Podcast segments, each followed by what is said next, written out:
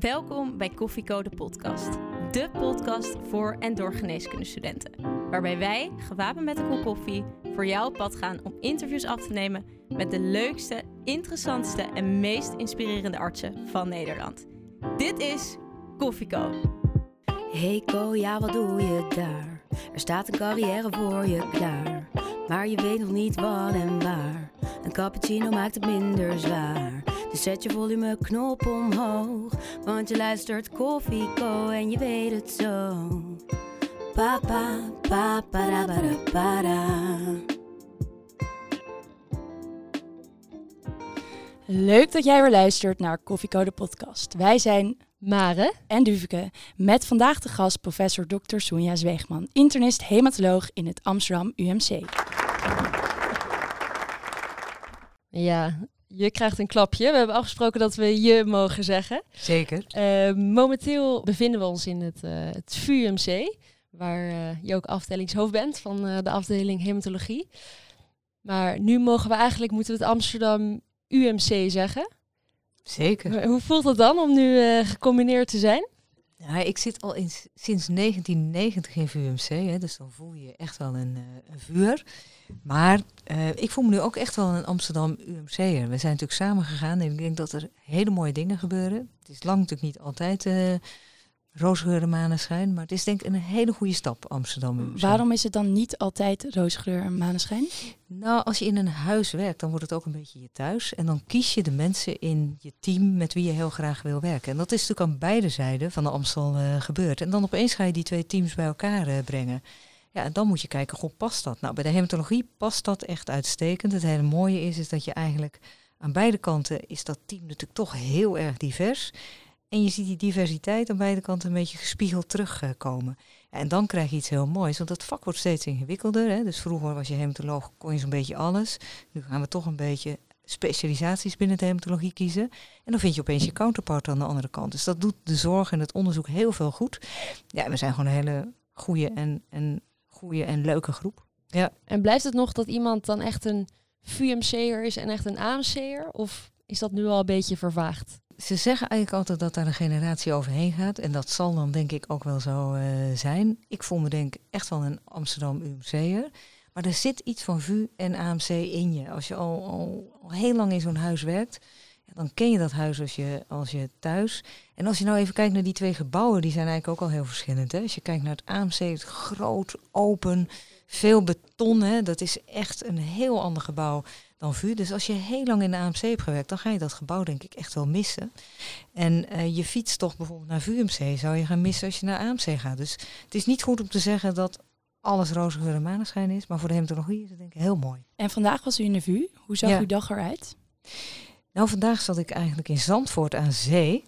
Ehm, omdat ik aan het kijken was eh, wat Sanquin voor research aan het doen eh, eh, was. En daar hadden ze een externe advisory board voor. Daar was ik voor uitgenodigd. Dat was een hele leuke dag. Want ja, dat ging de hele ochtend ging dat over onderzoek. En onderzoek is prachtig, want dat brengt het vak natuurlijk verder. Dus dat was heel mooi om daar te zijn. En je keek ook zo nog uit een beetje over de, over de golven. En toen kwam ik smiddags terug. En toen zat ik inderdaad in de VU. En hadden we een multidisciplinair overleg met de pathologen, de nucleair geneeskundigen. Eh, en hebben we patiënten besproken en dat was ook heel mooi. En toen mocht ik hier naartoe. En u zei eerder al dat eh, de hematologie verandert. Op wat voor manier heeft u het vak zien veranderen over de laatste jaren? Het vak is denk ik nog steeds in die zin hetzelfde, omdat denk ik heel veel hematologen het vak zijn gaan doen, omdat je echt tot de kern van het bestaan komt. Want wij zitten natuurlijk toch heel vaak in de spreekkamer of in het ziekenhuis op de stoel naast het bed om te bespreken met patiënten dat ze misschien wel eens dood zouden kunnen gaan. En die gesprekken raken echt iets heel persoonlijks. Angst om dood te gaan. Wat wil je nog aan behandelingen hebben om dat te voorkomen? Wat is belangrijk voor je in het leven? En dat is precies hetzelfde gebleven 30 jaar geleden nu, 50 jaar geleden of nu. Dat blijft eigenlijk altijd een enorm belangrijk iets van het vak. En ook denk ik misschien wel het allermooiste van het vak om dat soort gesprekken met patiënten te hebben. Ja, want op de website, toen we even gingen kijken naar, eh, gewoon ons gingen inlezen in jou, stond er ook zwaar waar moet, minder zwaar als het kan, om zo ook de kwaliteit van leven in het oog te houden. Kan je wat meer vertellen over wat je hiermee bedoelt? Ja, nou, we zijn bijvoorbeeld nu onderzoek aan het doen ik doe zelf onderzoek bij patiënten met multiple myeloom. Dat zijn heel vaak hele oude patiënten. En oude patiënten vinden vaak naast lang leven ook belangrijk dat ze bijvoorbeeld onafhankelijk kunnen zijn in het leven. En dan heb je dus dat als zij bijvoorbeeld polyneuropathie krijgen, heeft dat voor hen veel meer invloed dan wanneer je jong bent. Want dat kan voor hen net betekenen afhankelijk worden in plaats van onafhankelijk zijn. En daar ga je de behandelingen op aanpassen. En dat is eigenlijk, denk ik, zwaar waar het echt moet en waar de genezing is. Uh, aanpassend aan wat de wens van de patiënt is. En ook aanpassen als je meer in een eindfase van het leven zit. Ja, dan zul je over veel meer dingen nadenken dan alleen maar ziekte onderdrukken. Waar ligt voor u, dan de grens? Dus als u behandelt, ik bedoel, er komen steeds meer nieuwe behandelingen. Um, maar u doet ook echt de patiënt wel wat aan. En soms zijn ze tijdens behandeling, lijkt soms wel dat de dood nog dichterbij is dan het leven. Hoe lang ga je dan nog door? Ja, wij maken mensen vaak zieker dan ze zijn om ze te genezen. En dat is moeilijk, dat vertellen we ook eigenlijk al altijd. Um, we nemen ook in oogschouw hoe, voor hoeveel kansen je dat uh, nu doet. Want dat is iets waar de patiënt natuurlijk een keuze in heeft. Hè. Wil ik dat allemaal ondergaan om te blijven leven voor bijvoorbeeld een hele kleine kans? Het meest uitdagende in het vak is misschien wel dat je nooit voor de individuele patiënt weet of je nou behoort tot de mensen die genezen of niet. Het zijn altijd maar inschatting van, uh, van kansen. Dus is een langdurig gesprek met een patiënt misschien wel het allerbelangrijkste. En ook wel het mooiste, want je hoort wat belangrijk is in het leven. En dan kun je zo ja, gaan kijken uh, welke keuze je maakt. Dus je kunt niet zeggen tot zover en niet verder. Dat is voor iedere patiënt uh, En wat u anders. net zegt, dat is denk ik ook wel zo dat jullie minder protocolair te werk gaan dan op andere vakgebieden. Maakt je dat dan ook als arts creatiever? Ja, ik denk, ik glimlach nu, want ik, ik denk dat heel veel dokters zeggen dat hematologen juist heel protocolair uh, werken. Dat heeft te maken met het feit dat wij bijna iedereen in studieverband behandelen en HOVON-protocol hebben. Maar ik ben het met jou eens. Ik denk dat hematologen juist ineens kunstenaars zijn en van dat protocol heel vaak af eh, wijken. En dat doe je als een specifieke situatie daarom uh, om vraagt.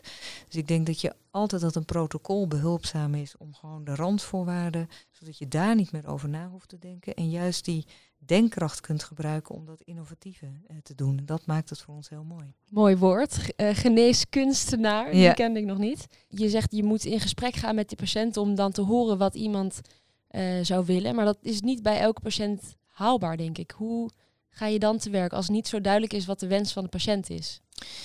Nou, dat is misschien wel een mooi voorbeeld. Uh, wij hadden laatst een patiënt die een jaar bij ons op de afdeling heeft uh, gelegen. En wij vroegen ons echt af, doen we nu het goede? En uh, daar doen we dan een moreel beraad over. Dus daar is een filosoof bij of mensen die bij ons getraind zijn om zo'n moreel beraad te begeleiden. En Zou je de situatie kunnen schetsen? Wa waarvoor lag deze patiënt hier? Dat was een patiënt die allogeen getransplanteerd was en daarna een graft versus host disease kreeg. Dus de T-cellen van de donor gingen de gezonde organen aantasten. En dat was in dit geval de darm. En dus was er ongelooflijk veel diarree. Zoveel dat iemand continu vocht uh, nodig had. En daar hebben we ongelooflijk veel vormen van therapie toegepast om dat proberen te doorbreken. En uh, dan ging het weer even beter en dan toch weer slechter. Even beter en toch weer slechter. En dat is misschien wel het moeilijkste, want als het even beter gaat, denk je, oh, we zijn misschien toch op de goede weg. Dus je gaat dan toch elke keer een stap verder. En in dat moreel beraad dachten we, het is goed om te vragen aan de patiënt wat voor haar waardevol is in het leven. Dus niet dit zijn de kansen, dit kunnen we nog doen. Maar wat is waardevol in het leven? Omdat wij dachten, het is misschien helemaal niet meer waardevol wat we doen. Maar iemand kan liggend in een bed misschien nog een heel goed leven hebben. Nou was dit een enorme, en nu glimlach ik weer, een enorme Noord-Hollandse. Dus toen ik kwam over wat van belang was in het leven, wat waardevol was, toen keek ze me aan. We waren een tijdje zo aan het praten en toen zei ik tegen haar, je zit me aan te kijken of ik maar beter weg kan gaan. Hè? Want ik stel hele gekke vragen. Ja, zei ze, je stelt eigenlijk hele gekke vragen. Voor haar was het belangrijk gewoon om in de huiskamer bij wijze van spreken tv te kijken, zak chips erbij met haar geliefde, met haar man en haar kinderen. En dat was goed.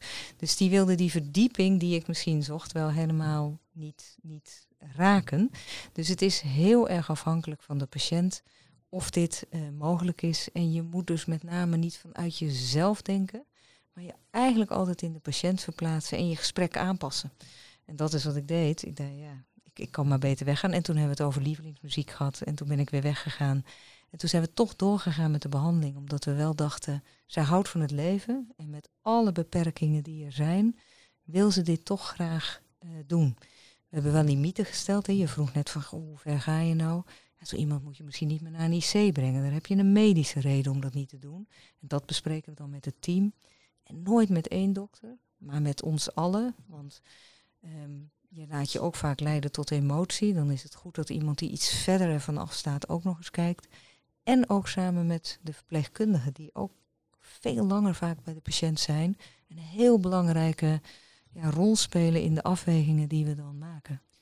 Over die emotie en vraag. Ik ben zelf namelijk co-assistent geweest bij uh, jou op de afdeling uh, hematologie hier in de VU. Um, en ik weet nog dat een keer aan het eind van de dag uh, jij binnenkwam in de artsenkamer en je voor iedereen wijn had meegenomen en Magnum, ijs. En dat we toen in een kringetje gingen zitten en dat toen een van jouw collega's emotioneel werd op een, over een um, jonge patiënt, een jonge moeder, die toch uh, een slechte prognose had van haar ziekte. En zij werd er toen eigenlijk emotioneel bij. Hoort zo'n emotie erbij, ook onder artsen? Het hoort er enorm bij en ik denk ook dat het delen van die emotie erbij hoort. Ik zeg wel eens, als je nooit meer huilend op je fiets naar huis zit in dit vak, dan is het misschien wel niet goed. Want dan ben je misschien te veel afgestompt. Het is goed om af en toe toch dat diepe verdriet te voelen.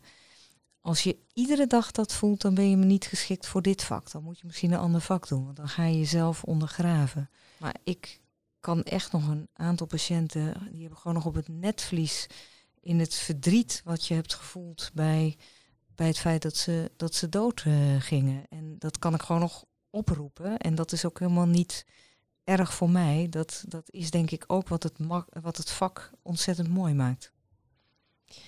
Je bent hematoloog gespecialiseerd in de ziekte van Kaler, het multiple myeloom in de medische termen. Waarom is deze ziekte zo interessant? Ik denk daar waar je in verdiept, um, wordt alles interessant. Want het, het, gaat om de verdieping die je op een gegeven moment doet verwonderen en die je elke keer weer vragen doet stellen. Dus er is niet één ding interessanter denk, dan het ander. Volgens mij is er een, een heleboel, dat zullen jullie ook ervaren. Straks gebeurt er een heleboel wat gewoon totaal toeval is. En daar, ja, daar, daar kom je dan in terecht.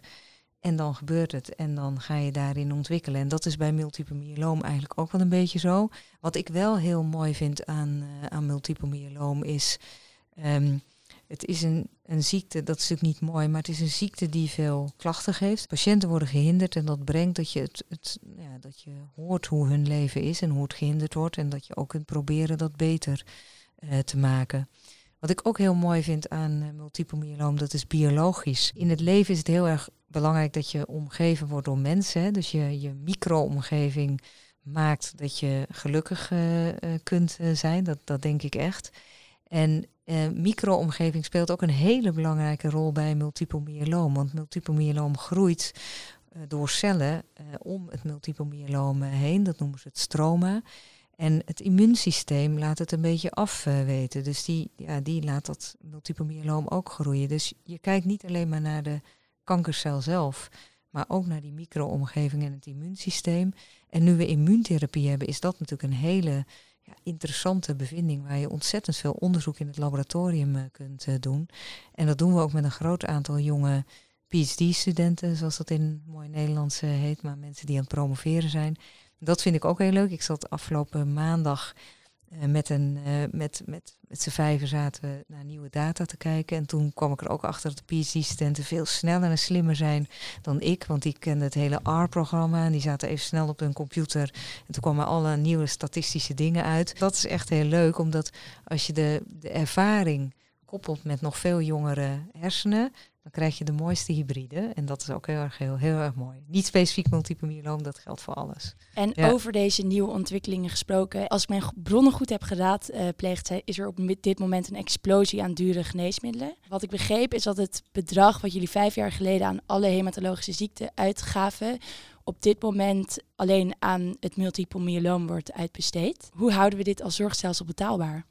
Je bent heel goed ingelezen. Er zit dus aan die hele mooie zijde van de medaille, namelijk al die nieuwe behandelingen, waardoor mensen echt veel langer leven en ook met een veel betere kwaliteit van leven, zit dus de keerzijde. En dat zijn eh, de kosten. Toen ik jong was, dacht ik misschien dat kosten nooit een rol zouden moeten spelen bij ons vak als dokter. En daar ben ik van teruggekomen. Ik denk dat wij juist als artsen eh, de maatschappelijke verantwoordelijkheid hebben om te kijken hoe we die kosten zoveel mogelijk kunnen verminderen en wel behouden wat je goed doet voor de patiënt, namelijk de effectiviteit. Dus ik denk dat kosteneffectiviteit heel belangrijk is en dat we ook onderzoek daarna moeten doen. Dus niet alleen maar in het laboratorium gaan zoeken uh, hoe we resistentie kunnen overkomen, hoe we meer middelen moeten geven, maar ook hoe we ze kostenefficiënt in uh, kunnen zetten.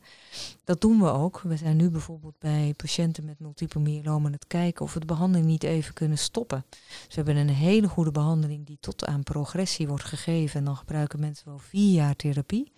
En wij willen nu kijken, gerandomiseerd, of we bij de helft van de patiënten na twaalf maanden kunnen stoppen en de therapie weer kunnen hervatten bij het minste geringste ziekteactiviteit. Nou, dat geeft patiënten een behandelvrij interval, minder bijwerkingen en zeer waarschijnlijk een betere kwaliteit van leven. Dat gaan we dan ook uh, meten. Maar we kunnen zomaar 15 miljoen op uh, jaarbasis uh, besparen. Waarom is die behandeling van een multiple myeloom zo duur? Nou, het, het, is zeker niet alleen zo voor multiple myeloom. Het is eigenlijk voor ongelooflijk veel behandelingen. Of het nou benigne ziektes zijn of maligne aandoeningen, zowel binnen als buiten de hematologie. Ontwikkeling van medicamenten vindt natuurlijk plaats door de farmaceutische industrieën. Farmaceutische industrieën hebben aandeelhouders. Aandeelhouders willen geld uh, zien. En dus is de prijs van deze behandelingen is, uh, heel hoog. En ik denk dat het geen value-based pricing meer is. Ik denk dat die prijzen naar beneden zouden moeten. Dat je zou moeten kijken wat is de toegevoegde waarde van dit middel voor de patiënt. Dus hoeveel langer leeft die en met welke kwaliteit van leven. En dat dat de prijs zou moeten dicteren en niet de aandeelhouder. Ja, want dit hoor je heel vaak. Uiteindelijk de farmaceuten hebben eigenlijk de teugels in handen. Hoe gaan we dit in de toekomst volhouden dan, dit systeem? Ja, ik denk dat we um, dit signaal naar farmaceutische industrieën uh, moeten laten horen. Dat is ook uh, belangrijk. Uh, dat is één. Nou zijn wij in Nederland natuurlijk een kleine afzetmarkt. Hè? Dus of ze daar nou in Amerika naar zullen luisteren, dat is natuurlijk de vraag. Wat je hier in Nederland hebt is natuurlijk, en dat is voor de individuele patiënt moeilijk, maar het feit dat je hier een sluis hebt waarin je middelen stopt en dat er daarna prijsonderhandelingen plaatsvinden tussen uh, VWS en de farmaceutische industrie, is de facto goed. Want dan kun je naar dat value-based pricing toe. Ik denk wel dat je iets moet verzinnen dat je in de tussentijd dat iets in de sluis uh, zit, dat je patiënten graag toegang wil geven tot die middelen. Want die individuele patiënt doe je dan eigenlijk onrecht, want die krijgt die behandeling niet. Dus daar moeten we denk ik um, wel iets op gaan verzinnen. En het zou mooi zijn als pharma uh, in die tussentijd dat zou beschikbaar zou stellen voor die patiënten. Want dan heeft de patiënt hangende de, deze discussie in ieder geval toegang. Dus dat is denk ik een hele uh, belangrijke. En wij als dokters, als beroepsgroep, uh, zouden dus moeten kijken. Um, jouw vraag, hè? Hoe, ga je, hoe lang gaan jullie door met behandelen? Wij hebben gekeken bij patiënten, dan bleken we vaak in de laatste zeven dagen voor het overlijden nog actief te behandelen. Nou, daar moeten wij natuurlijk echt naar kijken, dat we dat proberen zo min mogelijk te doen. We kunnen het vaak moeilijk voorspellen wanneer iemand doodgaat, maar zeven dagen tevoren, dat zou misschien toch wel duidelijk uh, moeten zijn. En dan die uh, kosteneffectiviteitsstudies, die we echt moeten gaan ontwikkelen. We moeten ook andere studies gaan doen, dus daar ligt voor ons de verantwoordelijkheid. Als dan uiteindelijk een uh, patiënt sterft, hoe zorg je dat hij een wa waardig einde heeft? Ik denk allereerst door te vragen uh, waar die patiënt de laatste tijd van zijn of haar leven wil uh, doormaken. En dat je dat gesprek op tijd begint, zodat je ook de voorzorgsmaatregelen daarvoor kunt treffen. Want als iemand niet meer te vervoeren is van het ziekenhuis naar huis en iemand zou dat heel graag willen, dan heb je het eigenlijk fout gedaan, om nou zo maar hard te zeggen. Dus dat gesprek, zelfs als je misschien nog denkt dat iemand beter wordt, zou je daar af en toe misschien toch eens over kunnen uh, hebben. Ja, dan um, is het zo, vind ik, dat de, de huisartsen toch heel erg goed georganiseerd zijn en heel goed de laatste fase van het leven uh, begeleiden. Veel meer dan. Uh, zijn de patiënten meer de patiënt van de huisarts dan van jullie? Um, als ze thuis zijn, is dat wel. Wat wij wel vaak doen, is dat we toch met regelmaat nog even bellen van hoe gaat het nou. Maar je moet ook uitkijken dat je twee kapiteins op één schip krijgt. Dus het is goed om de huisarts daar ook te laten zorgen. Juist omdat ze dat zo heel goed doen. Dat vind ik een ode aan de huisarts. Dat is misschien wel het moeilijkste vak uh, wat er is, huisarts. Je ziet in de zorg een duidelijke shift in de manier van denken over hoe we onze dagen moeten invullen. En steeds meer artsen die parttime gaan werken en niet uh, de hele avond nog in het ziekenhuis doorbrengen. Dus wel benieuwd wat je van deze vraag vindt. Of je een goede arts kunt zijn als je minder dan vijf dagen per week werkt. Ja, dat kan. Ik, ik, heb, ik, ik ben uh, nu, ik zal het verklappen, ik ben 57 en ik heb best wel moeten wennen aan het idee. Want ik ben opgevoed uh, met je komt s'morgens vroeg naar huis, je gaat s'avonds laat weg. Je, bent er, je werkt vijf dagen per week, hè. je werkt fulltime en ook in het weekend uh, doe je nog dingen. Maar ik vind het eigenlijk heel goed, hoewel ik er zelf nog aan moet wennen, dat geef ik ook eerlijk toe. Maar dat mensen je laten zien dat er meer is dan dit vak. En dat je echt een hele goede hemtoloog of iedere andere specialist, of ook een hele goede co-assistent, een hele goede artsassistent kunt zijn. Als je er niet fulltime bent. Als je maar gewoon overdraagt. En dat is wat ik zeg. Eigenlijk het feit dat iemand anders ook even naar de patiënt kijkt die je zelf hebt gezien. Dat kan zelfs van toegevoegde waarde zijn. Omdat je gewoon ook dingen niet ziet. Dus uh, zeker zo dat dat zo, uh, dat dat zo is ja. een hele dag minder op een heel lang, ja, voor een hele lange tijd, met, waar je dus wel echt minder ervaring op doet dan jij hebt opgedaan toen. Ja, maar kijk, de, de pensioengerechtigde leeftijd gaat steeds verder naar achter. Dus um, je bent toch nooit klaar, eerlijk gezegd. Dus je werkt een leven lang. Dus ja, die ene dag maakt dan denk ik ook niet uh, uit. Als je er maar van uitgaat dat als je je opleiding afgerond hebt, ja, dat je eigenlijk nog niks bent. En dat dat ook zo is als je specialist bent geworden, dat je eigenlijk ook nooit klaar bent. En eerlijk gezegd voel ik nu steeds dat ik een slechtere hematoloog aan het worden ben, omdat het vak zo breed en diep aan het worden is, dat je eigenlijk ook je collega's keihard nodig hebt om alles goed te doen. Vroeger kon ik bij wijze van spreken bij een grote visite met artsassistenten zitten en de fellows. En als ik er dan als enige hematoloog was, dan kwamen we er wel uit. En nu is dat totaal niet meer zo. Je hebt er gewoon heel veel hematologen nodig om voor iedere patiënt het beste te doen. Dus het kan gewoon toch nooit meer alleen. Dus ja, die ene dag uh, maakt eigenlijk niks uit. Hoewel ik toch nog een beetje ouderwets ben en fulltime werk. En wat denk je er wel eens over na? Moet ik niet ook één dagje, een snipperdag nemen? Ja, um, ja, tuurlijk denk ik daar wel eens over na. En ik denk ook dat um, zo richting mijn pensioen... Uh, dat ik er gewoon een klein beetje uh, af ga bouwen. Omdat ik heel erg veel andere dingen in het leven ook ontzettend leuk vind. En ook wel vind dat, dat je een beetje smaller mens wordt als je alleen maar werkt. Want ja, daarmee beperk je natuurlijk maar tot één ding. Terwijl er heel veel dingen leuk zijn. Ik ben heel benieuwd. Wat, uh, wat ja. doe je zo al? Nou, ik, ik uh, hou uh, veel van films kijken. Ik hou sowieso van kijken. Ik vind het heel mooi om naar beelden te kijken. De films van Alex van, van Warmerdam vind ik gewoon qua beelden heel erg mooi. Hè? Ieder beeld is een, is een foto. Dus ik zou eigenlijk vaker naar de film willen. Ik hou heel erg van toneel. Boeken lees ik veel te weinig, maar hou ik ook enorm van. Um, en wat ik misschien wel het allermooiste vind, is heel lang met vrienden aan tafel uh, zitten en praten. En vindt u het belangrijk om werk en privé gescheiden te houden? Ik denk dat er geen goed of fout is. Voor mij loopt het was door elkaar heen. Hè. Er is niet, het is niet dat je dat er. Het, het loopt gewoon door elkaar heen. Maar wat ik wel heb geleerd en wat ik goed kan, dat als ik, als ik niet werk, dan ga ik niet de hele tijd denken over het werk of schuldig voelen dat ik had moeten werken, dan kan ik ook wel echt gewoon helemaal, uh, helemaal weg uh, zijn. Um, ik denk dat dat belangrijk is om te kunnen. Een patiënt op zorgkaart die had over jou geschreven: Professor Zweegman is uiterst kundig en werkt stip op tijd. En toen we deze, dit interview gingen inplannen, had de secretaresse ook gezegd: maximaal één uur de tijd, want ze is heel druk. Je hebt dus beperkt tijd. Hoe stel je prioriteiten? En waar gaan die naartoe? Ik denk dat uiteindelijk toch allerhoogste prioriteit geliefden zijn. Dat dat, als er, als er echt iets gebeurt wat van belang is, dan valt alles uit uh, de handen. Omdat we weten dat tijd belangrijk is, uh, hebben we ook het doktersdilemma item waar het belangrijk is om snel te antwoorden. Ben je er klaar voor? Ja. Het doktersdilemma. Het leven bestaat soms uit lastige keuzes. Denk niet te lang na en geef snel antwoord. Bloed of beenmergonderzoek? Bloed. Magnums of wijn? Wijn. Het platteland of de levendige stad? Beide. En ik, moet kiezen. ja, nee, nee, ik kies niet, want ik heb ze ook beide geïmplementeerd in het leven. Oké, dan Ik gaan zit we. het weekend op het platteland en door de week in de stad. Oh, heerlijk. Ja. Een snel vliegtuig of een hele langzame trein? Hele langzame trein en het liefst ergens ver buiten Nederland. Patiëntencontact of onderzoek doen? Oeh, dat vind ik een enorme moeilijke en ik wil hem ook eigenlijk niet beantwoorden.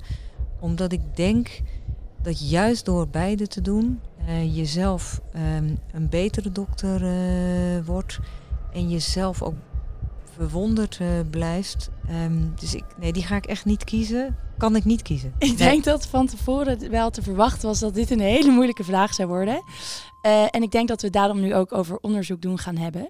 Want u doet naast, jij doet naast je klinische baan ook veel onderzoek. Vind je dat belangrijk? Ja, ik vind het ook belangrijk, want eh, door onderzoek doen verbeter je eigenlijk eh, de uitkomst voor patiënten. En die uitkomst is breed. Dat kan de behandeling, dat kan antikankerbehandeling zijn in, in eh, mijn vak. Maar dat kan ook kwaliteit van leven eh, zijn eh, in het eh, vak. Dus dat is heel breed. Dus ik vind onderzoek doen belangrijk. De co-telefoon. De co-telefoon, die eh, gaat het eh, net als de specialistentelefoon eh midden af eh, in het gesprek. En de co-telefoon is een vraag ingestuurd door een van onze luisteraars. En in dit geval ons teamlid Eva, die, ehm, die had een vraag. Ja, ehm, ik heb zelf eh, college van u gehad. En tijdens die colleges werden we vaak voorzien van filmtips en eh, werden er boeken uitgedeeld. En kregen we ook heel veel persoonlijke verhalen te horen. Ook op eh, Canvas bijvoorbeeld via announcements. En ik vroeg me eigenlijk af, heeft u er wel eens over nagedacht om een boek te schrijven over al uw eh, patiëntervaringen? Vind ik een heel erg leuke vraag. Eh, want ik hou ook enorm van woorden en van eh, schrijven. Dus je brengt me op een idee. Ik denk wel dat een boek schrijven best heel moeilijk is. Want een boek schrijf je omdat je ook wil dat mensen het lezen. En ja, schrijven is ook een, een vak. Ik zou misschien wel iets willen doen met beelden en beperkte woorden met elkaar combineren. En dat doe ik dan op die ene dag dat ik minder ga werken, zo richting het pensioen. Dus eh, je brengt me op een idee. Ik hoorde dat eh, je elk jaar de studenten vraagt om een eh, liefdes, liefdeslied op te sturen. Wat is het verhaal hierachter? een, een patiënt die, er- die, die er niet meer is, maar die vertelde mij ooit een keer dat hij s'nachts niet durfde gaan slapen omdat hij dacht dat hij dood eh, zou, eh, zou gaan. Omdat het donker werd en hij zo angstig eh, was. En dat hij eigenlijk pas in slaap viel als morgens zijn echtgenoot kwam. Want dan dacht hij, nu is zij erbij. Zij was toevalligerwijs ook huisarts, maar dat was het denk ik niet alleen. Maar dan dacht hij, oh, nu kan ik gaan slapen, want er zit iemand naast me. En eh, die patiënt, eh, die nam ik om dat verhaal te vertellen eh, mee naar het college, omdat dat op mij diepe indruk heeft gemaakt. En omdat ik ook de studenten wilde leren hoe diep angsten van patiënten kunnen zijn. En dat ze dat misschien niet zomaar uit zichzelf vertellen, dat je dat echt moet vragen. Nou begon zijn technisch-medisch technische verhaal met pijn op de borst. Nou, pijn op de borst kun je heel technisch bekijken. Dat is gewoon dat het hart even te weinig zuurstof krijgt. Maar ik denk dat de allerdiepste pijn die je kunt voelen is eh, nou ja, angst om te overlijden, maar ook liefdesverdriet. En eh, nou, dan, dan begonnen wij met het, met het liefdesverdriet als pijn in het eh, hart, wat bij hem de pijn in het hart gaf.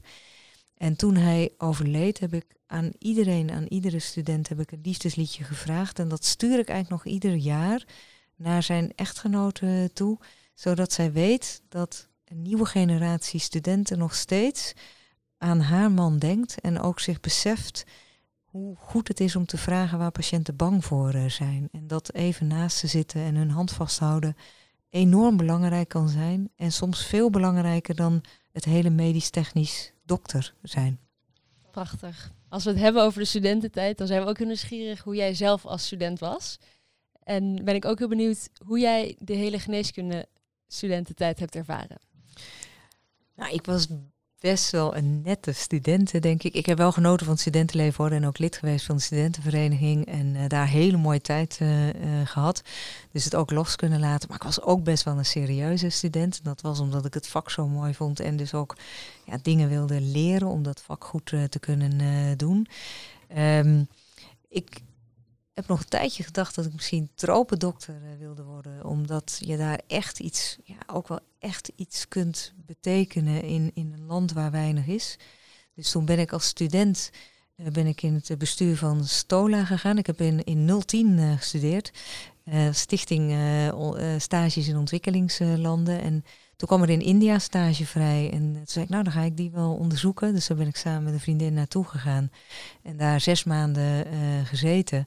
En een geweldige tijd gehad. Maar ik leerde toen wel dat je nooit helemaal onderdeel uitmaakt van die cultuur. Dat je altijd een beetje vreemde blijft. En toen ben ik dus geen ontwikkelingsdokter geworden, maar of ontwikkelingsarts, maar ja, toch gewoon de kooschappen gaan lopen. En ja, de kooschappen vond ik echt een heel erg leuke tijd. En dat heeft denk ik ook wat te maken ja, met toch weer het woord verwondering. Maar ook met dat je eigenlijk je verantwoordelijk kunt voelen zonder de eindverantwoordelijkheid te dragen. Dus je kunt eigenlijk heel vrijelijk alles leren en doen, want er zit altijd nog iemand achter je. En dat is een enorm mooie tijd uh, eigenlijk.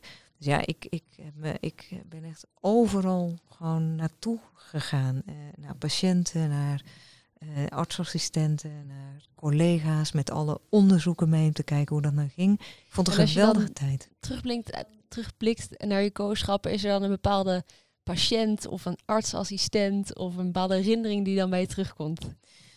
Ja, het zijn eigenlijk heel veel herinneringen. Ik zou, ik zou patiënten en mensen tekort doen als het er maar één uh, zou zijn. Ik ben natuurlijk internist geworden en uiteindelijk hematoloog. Ik voel me meer hematoloog dan internist. Want dat, ik, voor, interne dingen ga ik vaak ook de internist nog bellen. Maar ik zat in het Sint-Franciscus gasthuis. Dat was natuurlijk een katholiek ziekenhuis. En uh, in mijn beleving, ik weet niet eens of het waar is, maar deed ik één op één dienst. Dus had je iedere, iedere avond en nacht, om de nacht had je dus uh, dienst. En liet je in de nacht wel slapen, maar als iets bijzonders was, maakte ze je wakker. En waar ik nou nog aan moet denken was dat ze een, ze hadden daar een keuken en daar stond een kok. En dan stond er een fles rode wijn en een literpak slagroom. En dan ging je biefstukken bakken en dan kreeg je dus gratis eten als co-assistent. Dus om de avond at ik uh, biefstuk. Maar wat het allermooiste in die tijd was, is dat je, ja, je zag enorm veel. En wat me toen ook wel enorm bijgebleven is, dat ik s'nachts naast een patiënt uh, kwam. En dat was een oudere, echte Rotterdamse.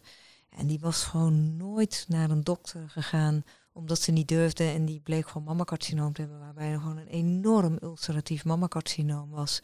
Die midden in de nacht met heel veel klachten kwam. En dat je dacht, jee, dat dit, dat dit gewoon zo, uh, zo kan. Uh, en dat je dat dan ziet. Maar ik ja, ik vond het een hele leuke tijd. De longartsen rookten nog in die tijd in de artsenkamers. Het was een hele gekke tijd, maar een hele leuke tijd. En waar komt bij u die liefde voor de mens vandaan? Ja, dat weet ik eigenlijk niet. Is dat niet gewoon misschien een inherente eigenschap van iemand die er dan in zit? Misschien wel wat je van je ouders ook meegekregen eh, hebt om verder te kijken dan alleen uh, jezelf. Um, maar ja, ik vind wij hebben natuurlijk een ontzettend leuk vak, omdat heel Nederland komt je spreekkamer binnen. Dus je ziet heel veel diverse mensen met hele diverse achtergronden, die allemaal hele mooie verhalen hebben over hun leven, over hun vak, over wat, ja, wat ze mooi uh, vinden. En je mag als dokter natuurlijk heel nieuwsgierig zijn zonder dat je zelf veel hoeft te vertellen. Je mag alles vragen, dus dat is eigenlijk heel, heel mooi. Ja. Vraagt u liever dan u vertelt? Uh, nou, dat zou je niet zeggen na deze koffie en co. Uh, maar ik vind um, ja, vragen luisteren en, en verhalen laten vertellen, vind ik mooier dan vertellen zelf. Dan nog even een vraag. Uh, is er iets wat maar weinig mensen van jou weten? Mm, nou, dat weet, dat weet ik dan eigenlijk niet. Wat zij niet weten over, over mij. Dus dat vind ik een hele lastige. Ik denk, kan je denk je even helpen. Ja. Dokter Thijs stond hier namelijk. En ah. ik moest even van hem vragen uh, met wie jij uh, vroeger op orgel hebt gezeten. Ah, kijk eens aan. Ja, Abel, Abel en ik hebben samen heel erg veel diensten hier uh, gedaan. En Abel speelt orgel en ik niet. En dan gingen we samen naar de plek toe. Die VU is natuurlijk ja, een ziekenhuis waar een orgel staat. Dat kun je je voorstellen. En dan ging Abel ging orgel spelen, Bach, waar wij allebei enorm van houden. Dat gaf een enorme hoeveelheid prachtig lawaai, noem ik het dan maar. Maar dan hoorde je de piepers niet meer die we toen hadden. Dus dan zat ik ernaast en dan keek ik naar de lampjes of de piepers gingen. En dan ging ik die beantwoorden terwijl Abel uh, speelde. En ik heb ook heel graag gehad dat Abel had gespeeld uh, tijdens mijn oratie in de aula eh, had ik heel mooi gevonden als Abel zou spelen, want dat deed me denken aan, eh, aan vroeger. Eh, maar dat mocht niet van de organist. Die vond het niet goed dat Abel speelde. Die wilde zelf spelen. En toen zei ik, nee, maar nou mag jij ook niet spelen. En toen heb ik een accordeonist gevraagd. En die heeft toen gespeeld. Ook mooi. Ja, Toch buiten de lijntjes, Ja. zoals eerder. ja. En ik was ook nog wel benieuwd, hoe zit het nou met dat platteland en het stadsleven? Ja, nou, ik, ik eh, ben opgegroeid in het platteland, heel saai in de polder, eigenlijk niks aan. Polder vind ik niet mooi. Maar als je dan ouder wordt en je zit in die stad, dan wordt die stad steeds drukker. En toen ging toch dat platteland weer een heel klein beetje trekken. En eh, toen hebben we uiteindelijk eh, iets gekocht in, het, eh, in Drenthe. En daar staat nu een, een kleine boerderij. En daar gaan we dus in het weekend naartoe. En dan blijk ik eh, eigenlijk ook heel goed op een trekker te kunnen rijden en te kunnen maaien en hout te kunnen hakken. En dat is misschien ook wel iets, je laat dan even echt alles los. En dat is volgens mij eh, heel erg goed. Dat Als, moment eh, waar je je Ja. rust pakt, waar je het eerder, Ja. eerder over had. Ja. Isbe, Ehm, dat is Agnes en ik. Agnes is mijn geliefde. Mag ik dan ook wel verklappen. Die was co-assistent bij mij. Dat mag natuurlijk nu helemaal niet meer. Maar toen is de liefde opgebloeid. Maar is allemaal heel netjes gegaan buiten het pand. Hè, dus dan mag het wel. Als koffiekoers moeten we toch nog de laatste vraag gesteld hebben. Of eigenlijk de ene laatste vraag. Ben je een koffiedrinker?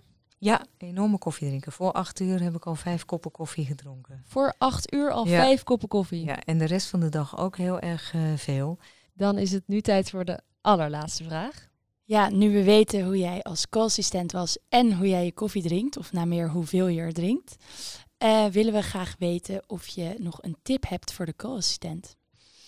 Ja, heb ik wel. Eh, ga achter de computer vandaan. eh, zet een stoel neer naast de patiënt. Ga er zitten en luister heel lang en, en stel vragen. En loop met die patiënten mee als ze onderzoeken ondergaan. A, zie je hoe dat gaat en leer je daarvan. B, ben je er even voor de patiënt. Kun je ook de hand eh, vasthouden. C, leer je alle je collega's in het ziekenhuis kennen. En dat maakt het heel erg veel makkelijker om een spoed-CT of een spoed-echo te regelen. Dus dat dient heel erg veel eh, doelen.